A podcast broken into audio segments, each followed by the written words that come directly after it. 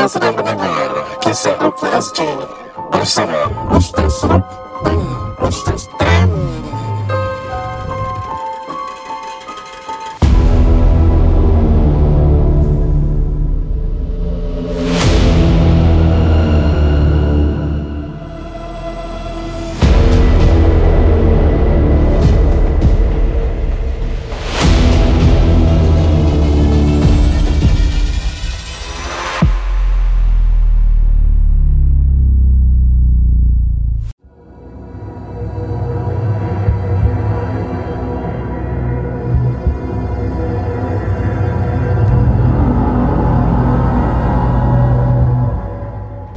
Assalamualaikum warahmatullahi wabarakatuh bersama Ruknuddin Zainur Tamli Khamsani Niza Madli Niza Ali. Anda sedang mendengar rancangan Kisah Ruqyah SG.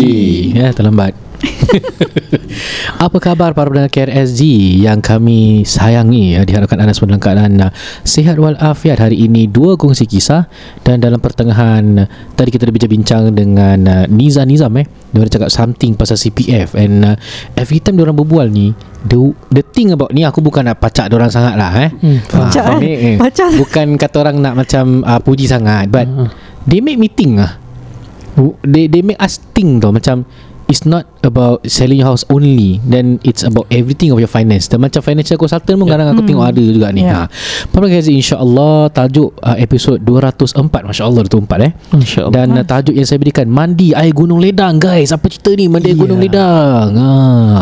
Nanti kan uh, kongsi kisah yang akan uh, saya sampaikan nanti insyaallah bersama dengan Ustaz Tam dan tim Niza Nizam. Pada Gazi insya-Allah saya nak kongsi satu benda ni. Saya terlupa nak kongsi Ustaz Tam you ada anything nak kongsi dulu kalau tak ada Okay Ini bukan rant eh Tapi kita jarang buat benda ni. Cuma Ya biasa kadang kita dapat feedback From KRSG Alhamdulillah Macam very Hmm. uh, Orang kata Motivating dan sebagainya. Hmm. um, Satu hari ni Saya pernah rawat Satu uh, klien kita ni lah um, Sahabat Orang Melayu kita. Kemudian uh, Dikatakan dia Nampak isterinya tu Dia rasa isterinya tu Macam hantu So Huh? every time dia nampak isteri dia Dia pukul isteri dia Allah. ya Allah Tapi wallahu alam lah mungkin saya terexaggerate saya cakap pukul gitu tapi yang lebih seram saya dengar dia pernah ambil dia pernah nak ambil pisau ke gunting nak baling. Hmm. Ah so saya cakap uh, so dia bila saya dengar gitu okey lah saya cakap boleh lah nak buat rukyah dah, dah it's justifiable maksudnya kita dah boleh datang untuk buat rukyah Mm-mm. hmm. so bila kita hadir saya punya jenis kalau orang tanya saya nak buat rukyah saya tak suruh cepat-cepat book saya cakap do you really need Selalunya apa jadi? So saya akan reply through voice notes lah Dalam saya punya DM Kalau perlu yes. Kalau tak perlu saya cakap jangan dulu. Ni at least of ayat rukyah Sila amal dulu. Tak boleh juga You nak juga kita akan hadir. So to cut it short Bila sampai situ saya baca Saya nampak Jujur to be honest Tak ada tanda-tanda gangguan langsung. Oh. Ah, okay. Not even the slightest bit. Saya ulang Saya buat macam-macam teknik. Tak ada. So Cuma kalau saya cakap Ni tak ada gangguan lah Mesti family macam Cannot be lah kan On the wife ah. dia nak kita uh, On the, hus- orang on the Husband husband oh. Husband dia yang nak campak tu Pisau ke, ke Wallahualam Pisau ke gunting eh, Minta Mhm. maaf eh Kalau you dengar Saya minta maaf Hmm. Kemudian uh, Cuma saya rasa macam Maybe he's a bit troubled Mungkin ada condition yang lain Yang saya bukan pakar bidang Hmm, So, anger that- management ke apa? Ya mungkin kena jumpa specialist And it's a bit weird lah Apa yang dia lalui tu Cuma kalau nak cakap pasal Ruqyah I don't think so. Hmm. Apparently Dia ada anak saudara kat sebelah. Okay then this is, this is where the story starts. So anak saudara dia tu Macam angguk-angguk lah Bila saya baca semua dan sebagainya. Hmm, hmm, Bila saya bagi diagnosis Kita cakap uh, Professionally. Kali dah habis tu Baik makcik, Pakcik-makcik tu baik Keluarga dia pun baik. Keluarga dia tu saya pernah cukurkan Rambut anak dia orang dan sebagainya. So it's a family that I know lah. Sampai nak keluar rumah Si anak saudara dia tu pun Keluar ikut dengan saya uh, Ustaz Ustaz uh, Saya pernah jumpa Ustaz Rukia yang lain ni, ni. Saya, Sekarang hari ni saya jumpa Ustaz Alhamdulillah. Bla bla bla. So end up dia ambil gambar sama-sama dengan saya semua lah Saya Oh. cakap ah, okey lah Masya Allah Tabarakallah. Okey lah maksudnya I thought it was good. So saya macam ambil dia punya IG networking lah Hmm. kan Because he's doing uh, some self-employed business. To get it short macam It was a good day Sekali after some time Saya pergi Adalah ah, Kita pergi jumpa orang yang buat the same business dengan dia Yang nama saya dapat tahu cerita semua pasal dia Dan ni bukan aib Cuma Saya tak kisah cerita orang Saya dengar-dengar Okay okay okay Sekali dia kata Ustaz They even mention pasal ustaz Ya Allah okay. Dan saya macam curious Boleh saya tahu apa tak? Itulah jin paling besar So apparently dia ni macam uh, Pakai duit pinjam Dia orang cabut Pinjam dia orang cabut So nama dah busuk ah. ah. In fact saya tak nak tahu cerita dia pun Saya dah terdengar Ini semua Allah gerakkan Bukan saya tanya pun Hmm. Sekali dia kata Ustaz kenal dia juga eh? Ah, kenal lah Saya terjumpa dia kat sini Saya rukiahkan dia punya family dan sebagainya. So cut it short Rupanya dia cakap ini After the rukiah session Dia kata Dia betul Ustaz-ustaz muda-muda ni. Wow. So means dia lagi Tua sikit daripada saya lah. Dia kata Ya. Ustaz muda ni biar betul Legit ke dia punya rukiah Terus saya macam Apa yang tak legit lah Aku baca Quran Kau nak apa Kita agree Kau tak gangguan pun Nak cakap kau kena sihir Ah. ha, Ni aku straight forward berbual ni Oh, ya, Sama-sama sorry. So dia punya gurau, question gurau, uh, Saya macam tak, Tapi saya tak tak defensif lah Bila saya dengar itu Apa yang tak legit eh? We need these people lah Hmm, we need these people lah. Yeah. So bila dia cakap gitu, yang another friend tu lah, hmm. uh, kawan saya tu dia cakap lah, dia ni cakap gini pasal ustaz. Ustaz nak tahu apa dia buat? Lepas ustaz balik, dia callkan another perawat yang pelik datang kat situ cakap yang to confirm that family ni ada gangguan. Astagfirullahaladzim Aku baru kasih setelah satu masalah yang hmm. orang tak ada apa-apa, mungkin professional advice you kena jumpa specialist hmm. dalam bidang medical mungkin. Betul-betul bukan perukia lagi. Okey lah fine dia nak cari perukia sekali bila saya dapat tahu it's very sad lah.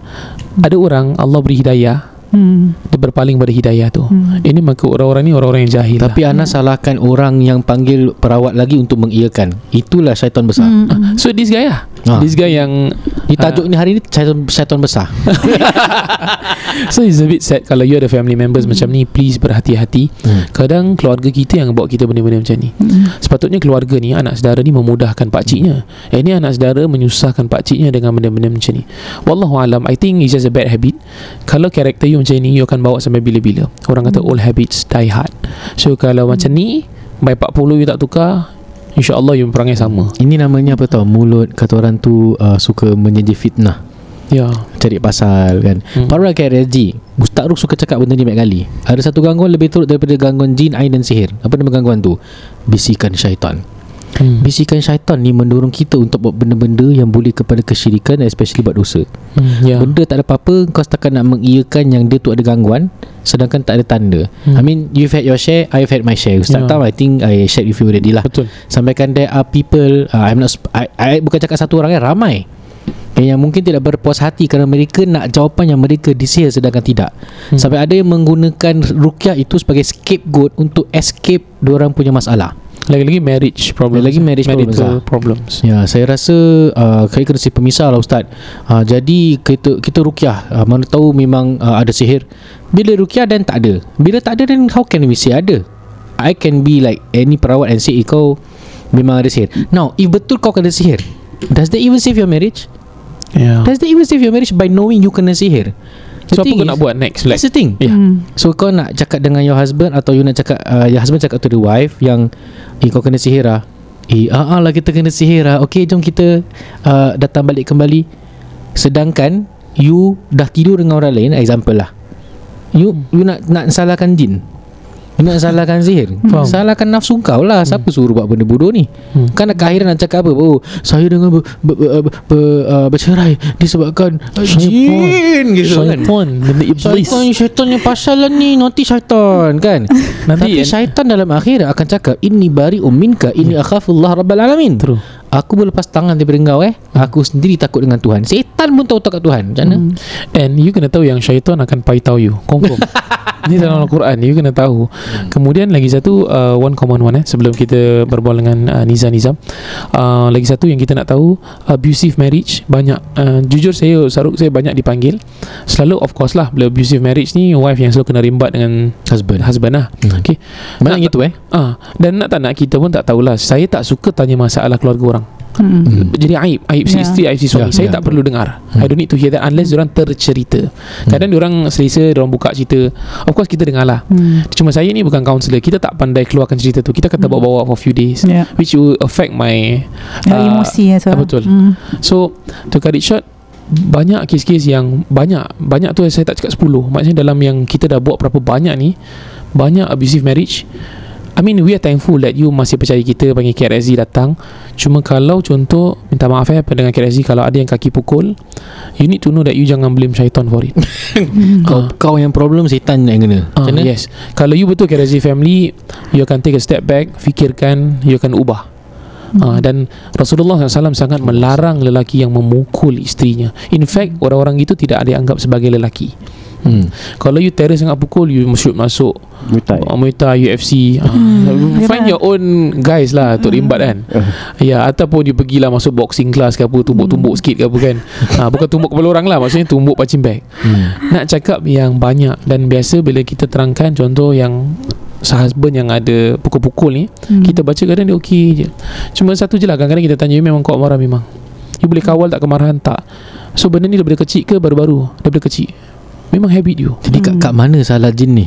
Yes exactly. So jin datang daripada mana? Tapi kalau orang tengah marah jin masuk possible Betul. Ah dia True. dia jadi rich. Sebab tu orang marah dia boleh boleh sampai bunuh. Hmm. dia boleh sampai dia scam orang dia tak rasa apa-apa. You know that kind of thing. Yeah. Hmm, that's Ya. why disuruhkan apa? Kalau marah Dia berdiri duduk. Kalau Duduk. duduk, Hmm. Tidur. Kalau minum air. sampai baring. Ah, Kalau marah duduk. Kalau duduk Masih marah lagi baring, Baring. Kalau Baring, baring ah. masih marah lagi Pergilah ambil uduk. Ah. Kalau ambil uduk Masih marah lagi Tak apa. Uh, dengan dengan KNZ Berendam. Yeah. So what I wanted to say is Guys please Take responsibility of your own actions. Ya Jangan meng-scapegoatkan orang lain. Eh banyak ah. tak, Tadi pun ada satu kes Men-scapegoatkan mate yang tak bersalah. Hmm. ah, Tapi aku- anak tak nak cerita Anak akan bawa cerita tu BB pada edition banyak. BB edition Ni? Saya- Selalu kita BB edition yang tak baik eh. Ah BB edition yang Ini baik. tadi punya kes BB ni baik. Yang tak baik Soleha. tu ahli keluarga. Ahli keluarga yang problem. Bukan BB ah Bukan BB alamak. Ah, tak boleh suatu balik eh? Ah, satu balik bro. Bibi tak boleh minta transfer. Ha? Masalahnya Kadang, mm, ya. Cerita dia panjang lah. Tapi pendekkan cerita ni Ada satu ahli keluarga ni yang Bila bibik tu dah balik Dia action kena rasuk lah. Eh? And Saya nampak video dia. Nanti anak tunjuk hantar video Okay. dia? Uh, macam dah kena rasuk-rasuk gini-gini gini But my sangka will be Eh ni bukan gangguan jin Rasukan jin ni Histeria ni. Okay But dia mengeluarkan kata-kata Yang uh, mate dia ni yang bikin. Bikin dia minta nama uh, Nak sihir Gerbak gerbu And sedihnya like I said lah These people adalah people yang Mungkin Generasi yang a lis- A little bit senior. Mungkin tak dengar podcast kot. Hmm. uh, So Bagi diorang Diorang percaya lah. Hmm. saya percaya. Jadi bila korek-korek cerita Rupanya Memang ada family feud lah. Uh, Tapi kenapa? Pasal, pasal ni mate Tak ada pertarian darah mah Orang boleh uh, Ni Merepek happen I'll just blame you. You sihir me Settle lah. hmm. Sampai speechless eh ya Speechless Si dia banyak cerita yang buat kita Ya. speechless tapi memang kau cerita memang tak habis. Hmm. And Ya, ada cerita kita tak boleh cerita pasal tak dapat keizinan. Ya. Ada some cerita are very juicy. Ya. It's good for podcast tapi Belum ada keizinan ah, belum keizinan. Tapi nanti kita nanti buat cerita lah Tuk, Tukar cerita dia Tukar sikit Ah, lah. Perempuan jadi laki Laki jadi perempuan Nanti orang klien nanti klien call. Lepas tu cerita macam cerita saya Awak ah. cerita pasal saya eh Eh anda pun pernah kata gitu Awak cerita pasal saya eh eh, Kau, kau, kau seorang apa ya, Actually banyak kes yang sama eh Similar, Ah, somewhat sama. similar. Ya. Ya. Para rakyat ready sebelum kita berikan ruang kepada Nizam-Nizam Kita kasih satu kongsi kisah dulu Ya, okay, go. Anda ceritakan dulu Nama cerita dia Mandi Air Gunung Lidang Pehal eh? Mandi air di Gunung Lidang Ah, sorry, saya suka dengar cerita-cerita gini. Ah, InsyaAllah. Salam Ustaz dan Ustaz Tam. Semoga sihat semuanya. Alhamdulillah Saya terlebih sihat. Saya dah banyak cerita Tapi saya pilih untuk cerita Kisah mandi air gunung ledang Ustaz saya ni seorang yang penakut. Termasuklah takut Dengan kucing. Korang jangan ketawa. There are people yang Takut Okay. kucing. Siapa yang terketawa Maknanya Dia berani. Apa aku beripik? Okay Sambung Kalau parents ajak makan di open space Memang saya tak akan keluar Ustaz Daripada kereta. Kadang boleh rasa tertekan Bila dipaksa untuk tidak takut dengan kucing. Saya ingat balik ada red flag Yang saya lalui masa kecil Mungkin umur ketika itu 11 ataupun 12 tahun. Nenek saya Ada kampung di Melaka. So nak jadikan cerita Parents ajak pergi bercuti balik kampung Bila last day nak balik Mak dan ayah ada singgah di satu rumah nenek yang tua. Tapi saya turun.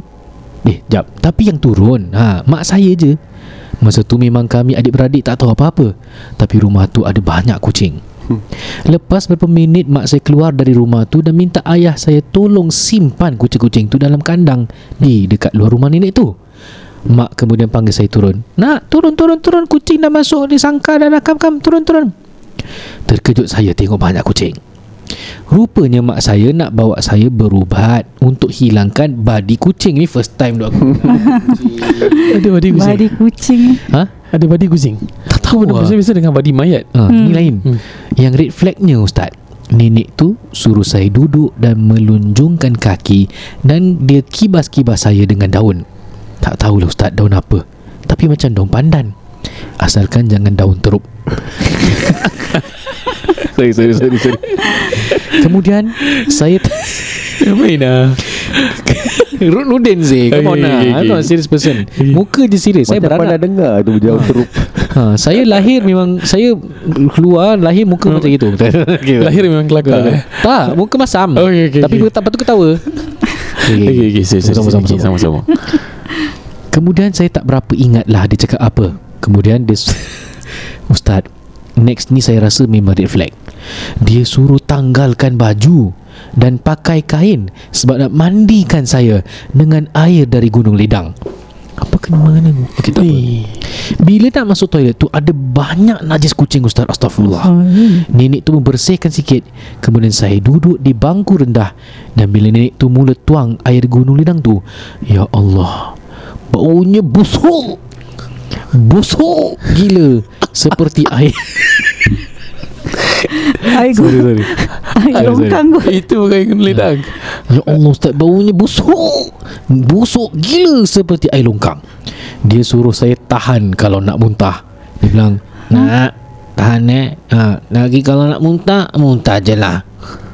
Tapi saya tak muntah. Serius Masa dimandikan tu Mak saya ada teman. Hmm. Lepas habis mandi Nenek tu kasih air Untuk minum Tak tahulah Apa lagi air Dia bagi saya Ustaz. Hmm. Saya memang jenis tak suka minum air putih. Memang tak tertelan air yang nenek tu kasih Sampai sekarang saya masih takut kucing. Kena kena mandi uh, Tak tahu air najis kucing. Kot. Kencing kucing ke apa? Ah, ah, itu kencing Ah. kucing lah tu. Nasib kau baik lah eh. Suka kena kencing lah. Suara kena kencing. Astagfirullah Tapi Ah, ah, ya. Alhamdulillah tak extend. Tak, InsyaAllah tak InsyaAllah tak. Kita gurau. InsyaAllah Ya, sister. Ni Ya. sister Sister Sister. Ah, sister insyaAllah tak lah Ya. InsyaAllah Tak kisah brother ataupun sister. Ini fear yang you lalui eh. Ya. No problem. Tapi tak ekstrim macam dulu Ustaz. Mungkin sebab dulu tak uh, Dulu ada kucing hitam. Selalu duduk diam Dekat tepi lift tingkat satu. Bila keluar lift Saya nampak memang Anjak gegel. Tapi lama-lama dah tak terkejut Sebab dah terbiasa. Mungkin sebab tu kot. Terima kasih Ustaz. Kerana sudi Kongsi cerita saya. Please update me story ni Episod berapa? Okay saya dah bilang eh Episod 24 Sian kau. Uh, Para pendengar KRSG You see eh I I know dia tak ber, Dia tak willing pun. Ya. Tapi kenapa ada orang percaya And kena mandi air? Ana rasa memang dia kena oh, Contoh-contoh Kalau you kena ain You kena ain You mandi Air bekas wuduk Orang yang terkena ain Hmm. Mungkin dia nak kiaskan Kalau tak kucing Kau mandi bekas mending kucing. Ya Mungkin Mungkin lah macam itu. Somehow dia Ya. buat. Tapi Ustaz Kalau badi mayat? Takkan ambil air mandi mayat eh? Orang tak buat pula eh? Okey lah Mandi mayat Sabunnya lah. Sabunnya. Is it true? Apa? Ah, Ah, saya tak tahulah. Ada saya- ahli jenazah ah, macam itu Yes. Ah, pasal bila saya mandikan mayat sesama Yang tukang jenazah tu kan cakap Adik dah ambil tak sabunnya? Dia kata, Hah? Why I want to take the sabun hmm. I tak faham lah Hmm. I tak faham Eh kenapa I nak kena simpan Nak ambil ambil ambil Okay to take the sabun hmm. huh? Ah, Dia orang gunakan sabun tu kan ah, yeah. Is it true? Ya, Ah, dia orang gunakan sabun tu. Uh, let's say kalau kena badi mayat, guna sabun bekas mayat tu untuk hilangkan badi tu. Saya pernah Just share sikit eh. Saya pernah nak buat uh, Khidmat jenazah lah. Hmm. Awal dulu Awal years back. Um, Then saya fikir saya tak jadi Bukan saya takut. Uh, Reason being Because memang Disclaimer. Ah ya. Disclaimer. Pasal saya rasa macam susah nak make sense out of it. Contoh saya buat satu khidmat. Kita bercakap khidmat Tapi benda tu business juga sama. Hmm.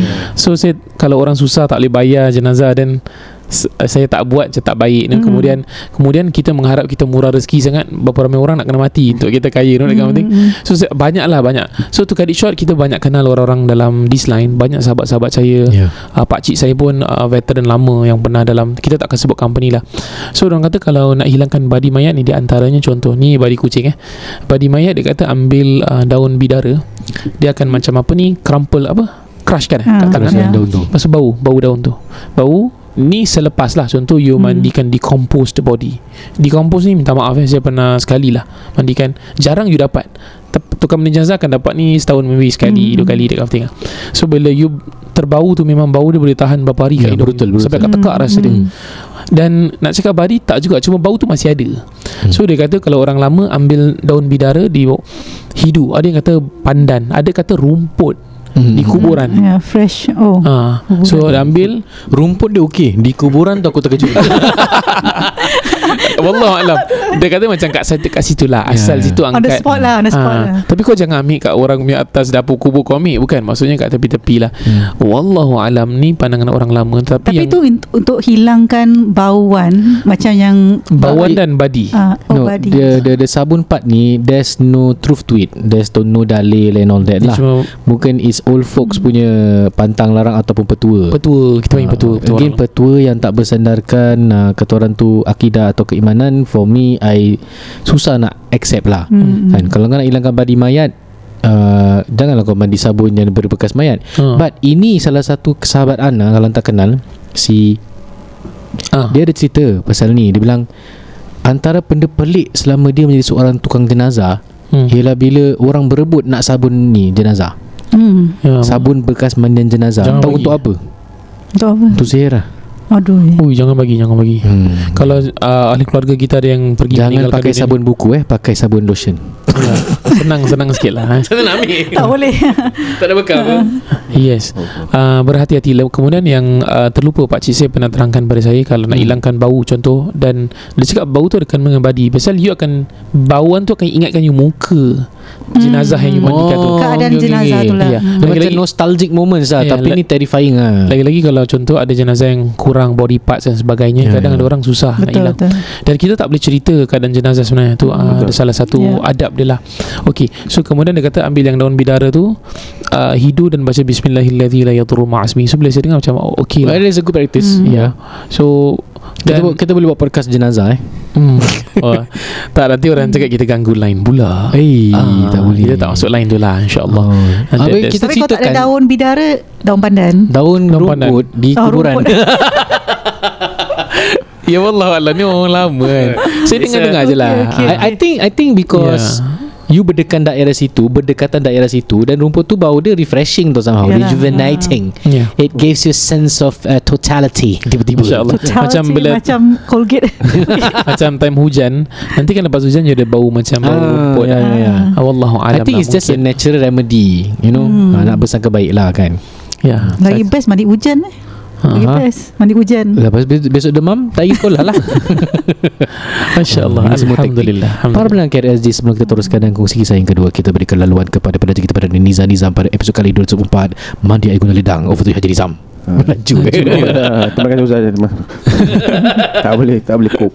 Uh, Baiklah para pendengar SG Hari ni kita nak Nak di Bukan dibang lah eh. Nak nak kira Pasal uh, Tentang TikTok ni Sebenarnya banyak uh, Yang uh, Pendengar KSG Dan klien-klien kita Yang telah kita serve Yang Keliru tentang tentang ex, apa tentang explanation ataupun uh, apa tu explanation lah basically daripada TikTok tentang apa CPF withdrawal limit hmm. uh, apa tu benda apa ni binatang apa ini CPF Okey. withdrawal limit Kita kan selalu um, uh, war-warkan kan uh, pada pelanggan kami kalau untuk bayar monthly mortgage for the house kurangkan guna CPF kalau boleh dapat bayar cash uh, utamakan cash dulu sebelum membayar dengan CPF Mhm. tetapi kita tahu ada uh, pelanggan di sana macam uh, macam kesepitan lah. Macam let's say perlukan wang for other things. So have to pay fully using CPF all the time for their monthly mortgage. So CPF withdrawal limit ni adalah satu undang-undang yang very important. Di mana kalau anda menggunakan CPF mem- memang ada limit to how much you can use the CPF for you punya property. But the question here is what is the limit Okay, apa limitnya? Uh, mana hadnya di mana kita uh, harus hentikan gunakan CPF? Okay, so uh, di sana banyak orang bimbang eh, that confused like, eh kak, demi saya ni tak pernah pakai cash langsung, mesti saya terjerat.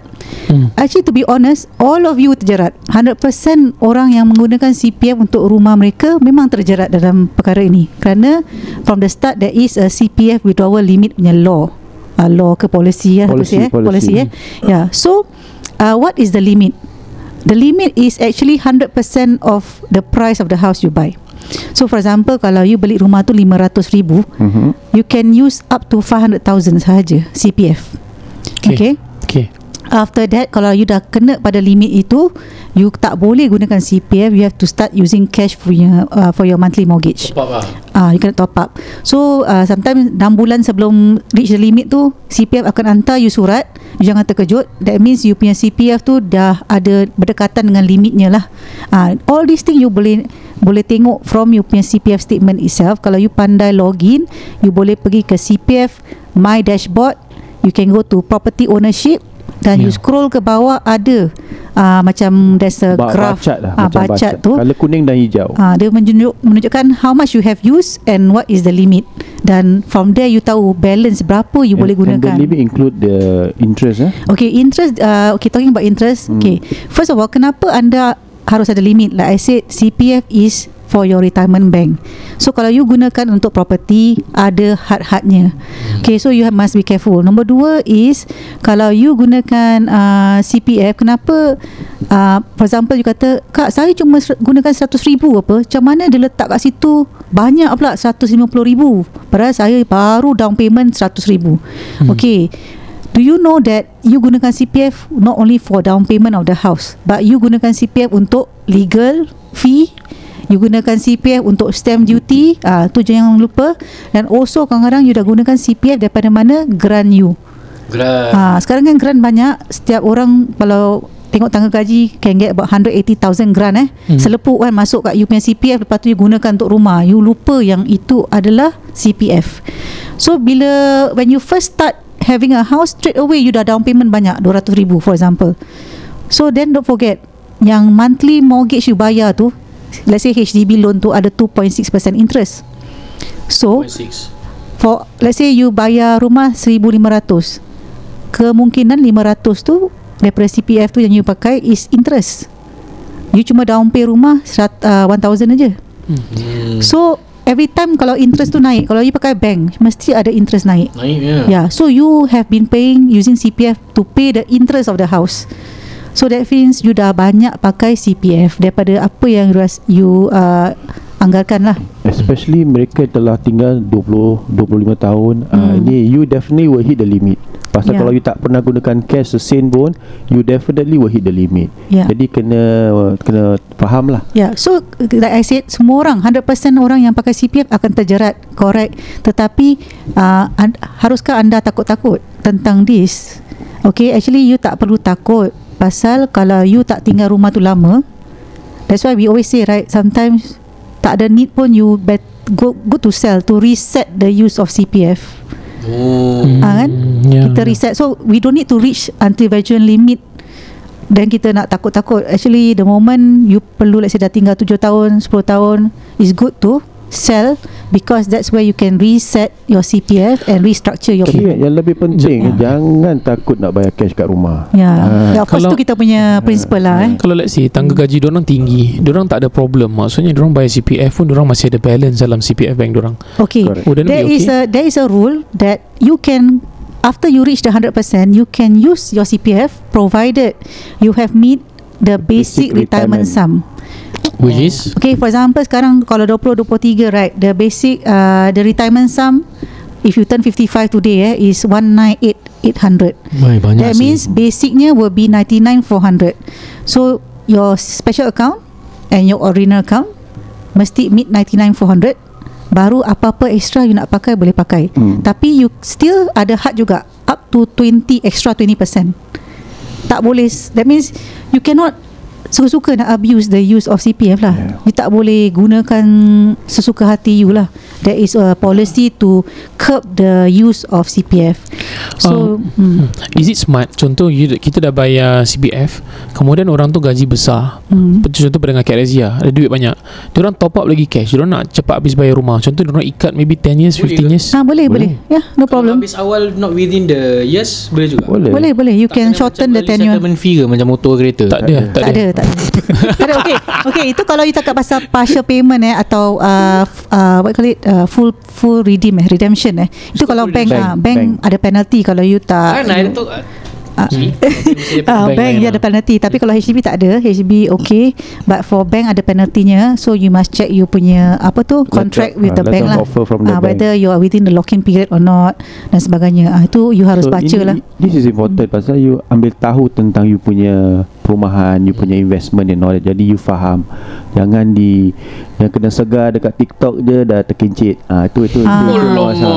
Fuh, Hari Ya. ni gua ada gua tangan. on, on, on form On lah, on lah. Ah. Jangan lupa on lah bro Eh Ah, So Percaya perempuan, sama lu lah. semua lain eh Tapi betul lah Saya rasa Kenapa Ya. Nak kena faham Jadi kita tahu Apa implikasi Bukan Ya. saja uh, Kalau ejen kat TikTok Joget-joget tu Dia takut-takutkan Saya rasa Tak Tak Doesn't meet the objective lah Beli Ah. rumah Ya. Daripada ejen Joget-joget TikTok Yeah, so important actually anda harus tahulah sekarang in fact is easier. If you have SingPass in your phone, you boleh check sendiri. Dulu macam susah kan nak login pakai komputer lah apalah. Sekarang semua dah ada app. You Sebab boleh kadang-kadang ada orang ada sifat meme Malesok Ya Allah ni apa sih So anda boleh check lah eh. So jangan takut tentang CPF withdrawal limit ni.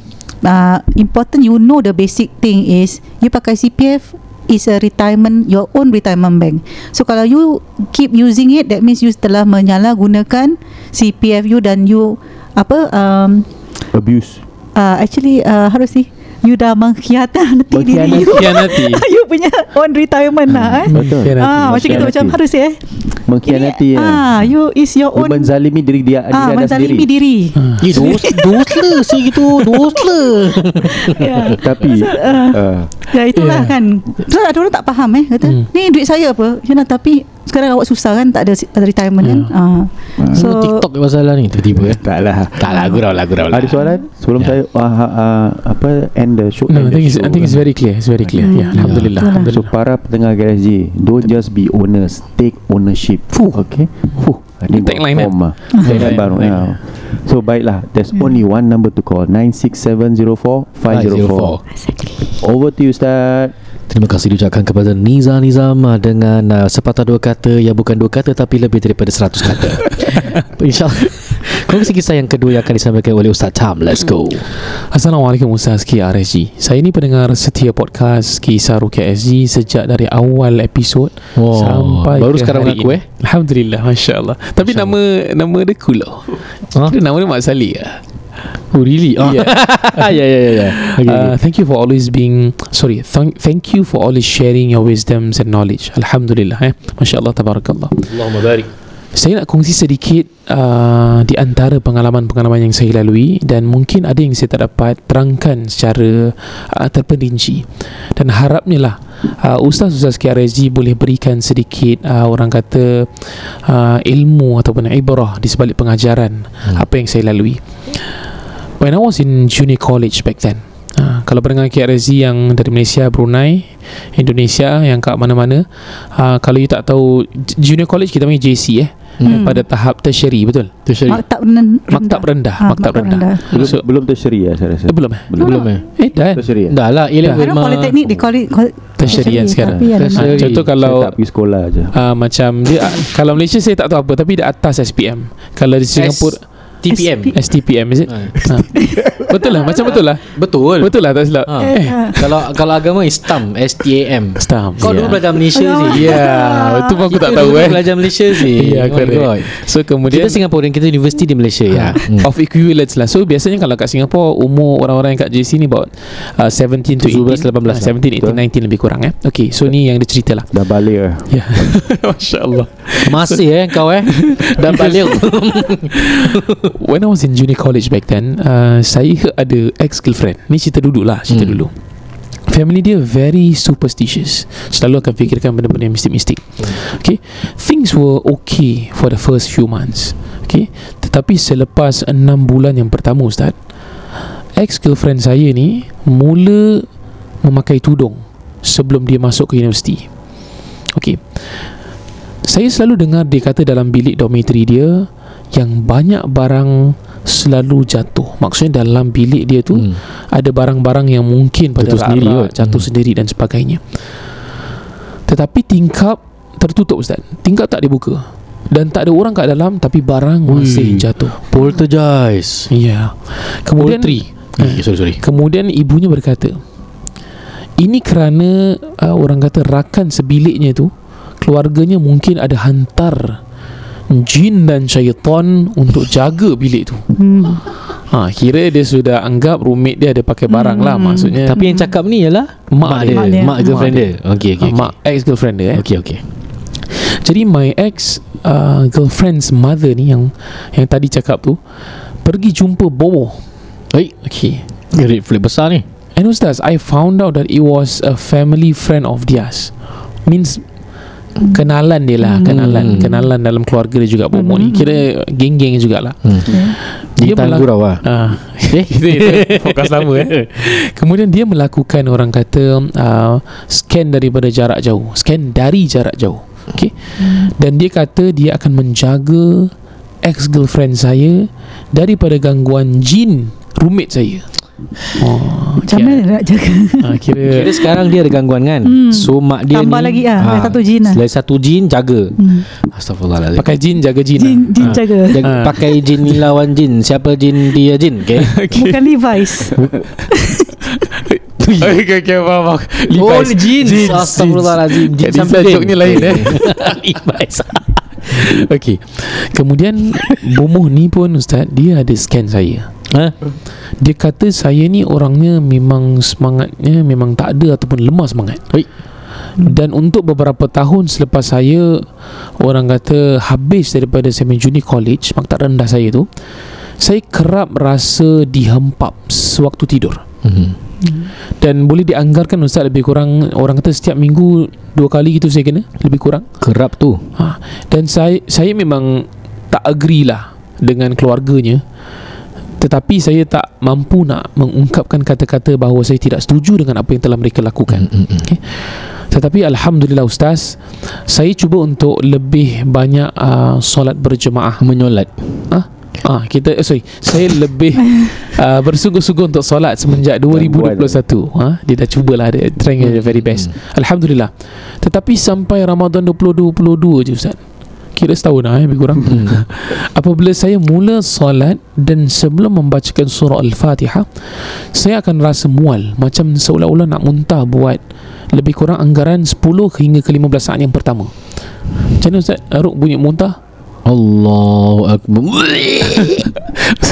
Selalu pandai Selalu pandai buat bunyi muntah. Sebab tu saya Kau yang main. Okay okay. Okay. Selepas tu Saya okey dan saya akan sambung solat saya.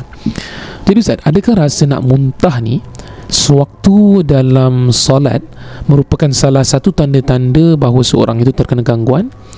And thank you so much for The time Ustaz. Alhamdulillah Yes. Yeah. Lepas tu jadi muntah lah maksudnya. Especially nak solat sih. Yeah. Lalu That can be signs of ada kawan. Hmm. I think yang Yang memberikan cerita ni ni Dipersilakan untuk uh, Rukiah diri Hmm. Ataupun dapatkan Ustaz Tam Untuk merawat awak Atau Ustaz Ru untuk merawat awak. Uh, Bila dirawat Benda berbeza. You are subconscious You dengar baca Al-Quran Kalau ada Signs of gangguan Perhaps memang ada gangguan. Kalau tak Then Jumpa doktor dulu Okay we need to take uh, The medical line uh, yang first step lah eh. Kita kalau kena gangguan first thing you should do is pergi doktor and check yourself lah. Hmm. kadang kita tak tahu bukan pasal nak solat jadi gitu. Kadang-kadang memang ada something's not right with your body then dia nak solat you jadi macam gitu. Hmm. Wallahu ta'ala alam. Tapi kalau ada gangguan let's check number two is you tengok dia ada mimpi-mimpi buruk tak? Mimpi nampak anjing ke ular ke benda pelik-pelik. Yeah mimpi hantu mimpi hantu solat mimpi solat dengan hantu mimpi makmum solat apa-apa benda-benda pelik-pelik lah. Yeah Okay, itu can be relatable. Dan ketiga, saya nak tanya sama ada awak dah mula nampak-nampak jelmaan hantu real bukan mimpi ataupun tidak. You have these three signs, go ahead and cari for rawatan. Dan juga ada ruqyah. macam uh, tata tertib I mean how to say ah? uh, Thing that you can do before solat Baca Surah tu Apa tu um, Surah Hmm. An-Nas Boleh. apa yang, Minta lindungan lah. Yang Surah Falak dan Surah Apa? An-Nas lah. um, You hembus sebelah kiri dan, Oh What kalau Oh. mimpi buruk eh Tak macam let's say solat Ingat solat. solat Oh, Ah. So far belum pernah Se- dengar that. Sebelum yet. solat You must do that So Oh. that you tak ada gangguan macam Oh. You know gangguan yang Jin yang suka sal- Kacau orang solat lah Khanzab. eh? Khanzab Khanzab. Khanzab ah, Tu memang So far I belum uh, tak tahu Ustaz kalau tak pernah dengar, Eh, tak pernah dengar tak untuk pernah dengar. tiup-tiup gitu. Kita akan uh, check juga But I think the best will be baca any any form of surah untuk ilmu diri itu dah Ya. cukup memadai lah ataupun puik sebelah kiri tak lah jangan jangan Tapi memang ada amalan yang kalau uh, orang even orang lama petua pun dia kata ludah di sebelah kiri. Dia orang ambil inference yang bila Tidur, kita eh? tidur mimpi buruk, Mm-mm. kita sembuh hem, hembus eh. Bukan ludah betul-betul lah Ah, macam not physically Ah. tapi kita macam sembuh ke kiri Ya. tiga kali. tapi Mungkin- solat tetap fikir nak masak apa sekejap lagi kan Ya. Solat lah terfikir. Pasal macam bila nak solat kan Mesti eh tak tahu all the thing itu come memang right iblis Ah, hantar iblis yeah. akan hantar syaitan-syaitan yang untuk kata orang tu uh, make your concentration tak betul bila Ya. tengah solat when was the last time you solat daripada takbir awal sampai beri salam that you Focus, focally focally eh? Focally point. Focally, eh. apa Google ni? Focal- focal point. pukul 3 pagi lah InsyaAllah ya. So itu penjelasan dia lah. I, um, If you tanya If this is gangguan I susah nak cakap I rukia yourself And see kalau ada tanda-tanda Then I can Surely say maybe you ada gangguan. The thing is Your mother kuat jumpa bomo. Ni ex eh? Ex girlfriend dia Ex, punya eh, Bukan dia eh Bukan? Oh bukan. punya Oh okay, Ya. okay. And So- kalau minta izin Kalau Hmm. contoh kita tahu gangguan dalam uh, solat uh, Bila saat kita fikir tentang benda lain dalam solat Para ulama mengatakan itulah saatnya khanzab tu Nama syaitan tu yang dia dah masuk. Berkuasa. Ah, means dia dah take over. You tak perasan? Hmm. Okay, contohlah saya tengah solat Saya terfikir Eh Demon Slayer Ada episod baru kat Netflix. Contoh contoh. Baik tengok eh. Eh tak Saya tak tengok kartun. Jangan bohong. Tidak. Jangan bohong. Tengok Yes. Jadi kalau Di saat tu macam kita kalah Mudah. Jadi berhati-hati Kita cuba sebaik mungkin. Uh, Dia ada orang kata Tiada amalan pun. Macam Nak solat Go je. Tapi ada amalan para ulama Yang mutakhir cakap Baca Muawwidhatain Al-Falaq An-Nas. Ada kata Yes. Al-Muawwidhat Al-Ikhlas Al-Falaq An-Nas. Terpulang Ada yang baca A'udzubillahi minasyaitonirrajim Ada baca surah An-Nas saja. Apa yang baik? Kalau benda tu you rasa boleh memberikan konsentrasi Okey Ha. Tapi jarakkanlah sebelum you jatuh takbiratul ihram you dah baca dululah dan sebagainya. Tapi kadang kita jadi imam dekat masjid Kadang-kadang kita baca benda ni Kita kasih contoh Imam solat Jumaat Hmm. Khatib eh Syahrul Hmm. dengan saya Kita akan baca sikit Jadi orang ada space nak masuk soft Kita Hmm, baca surah kill time lah kira. ah, Hmm. Al-Falaq An-Nas ah, So ini di antara amalan-amalan orang-orang lama lah Yang Hmm. boleh digunakan InsyaAllah I mean dia bukan sunnah yang definite But Betul. you nak baca Go ahead Tak ada masalah pun eh True Para pendengar SG kita telah sampai pada penghujung acara. Sekian sahaja daripada saya Rududin Zainal. Tamliha khamsani Nizam Adli Niza Ali. Wabillahi taufiq wal hidayah. Wassalamualaikum warahmatullahi wabarakatuh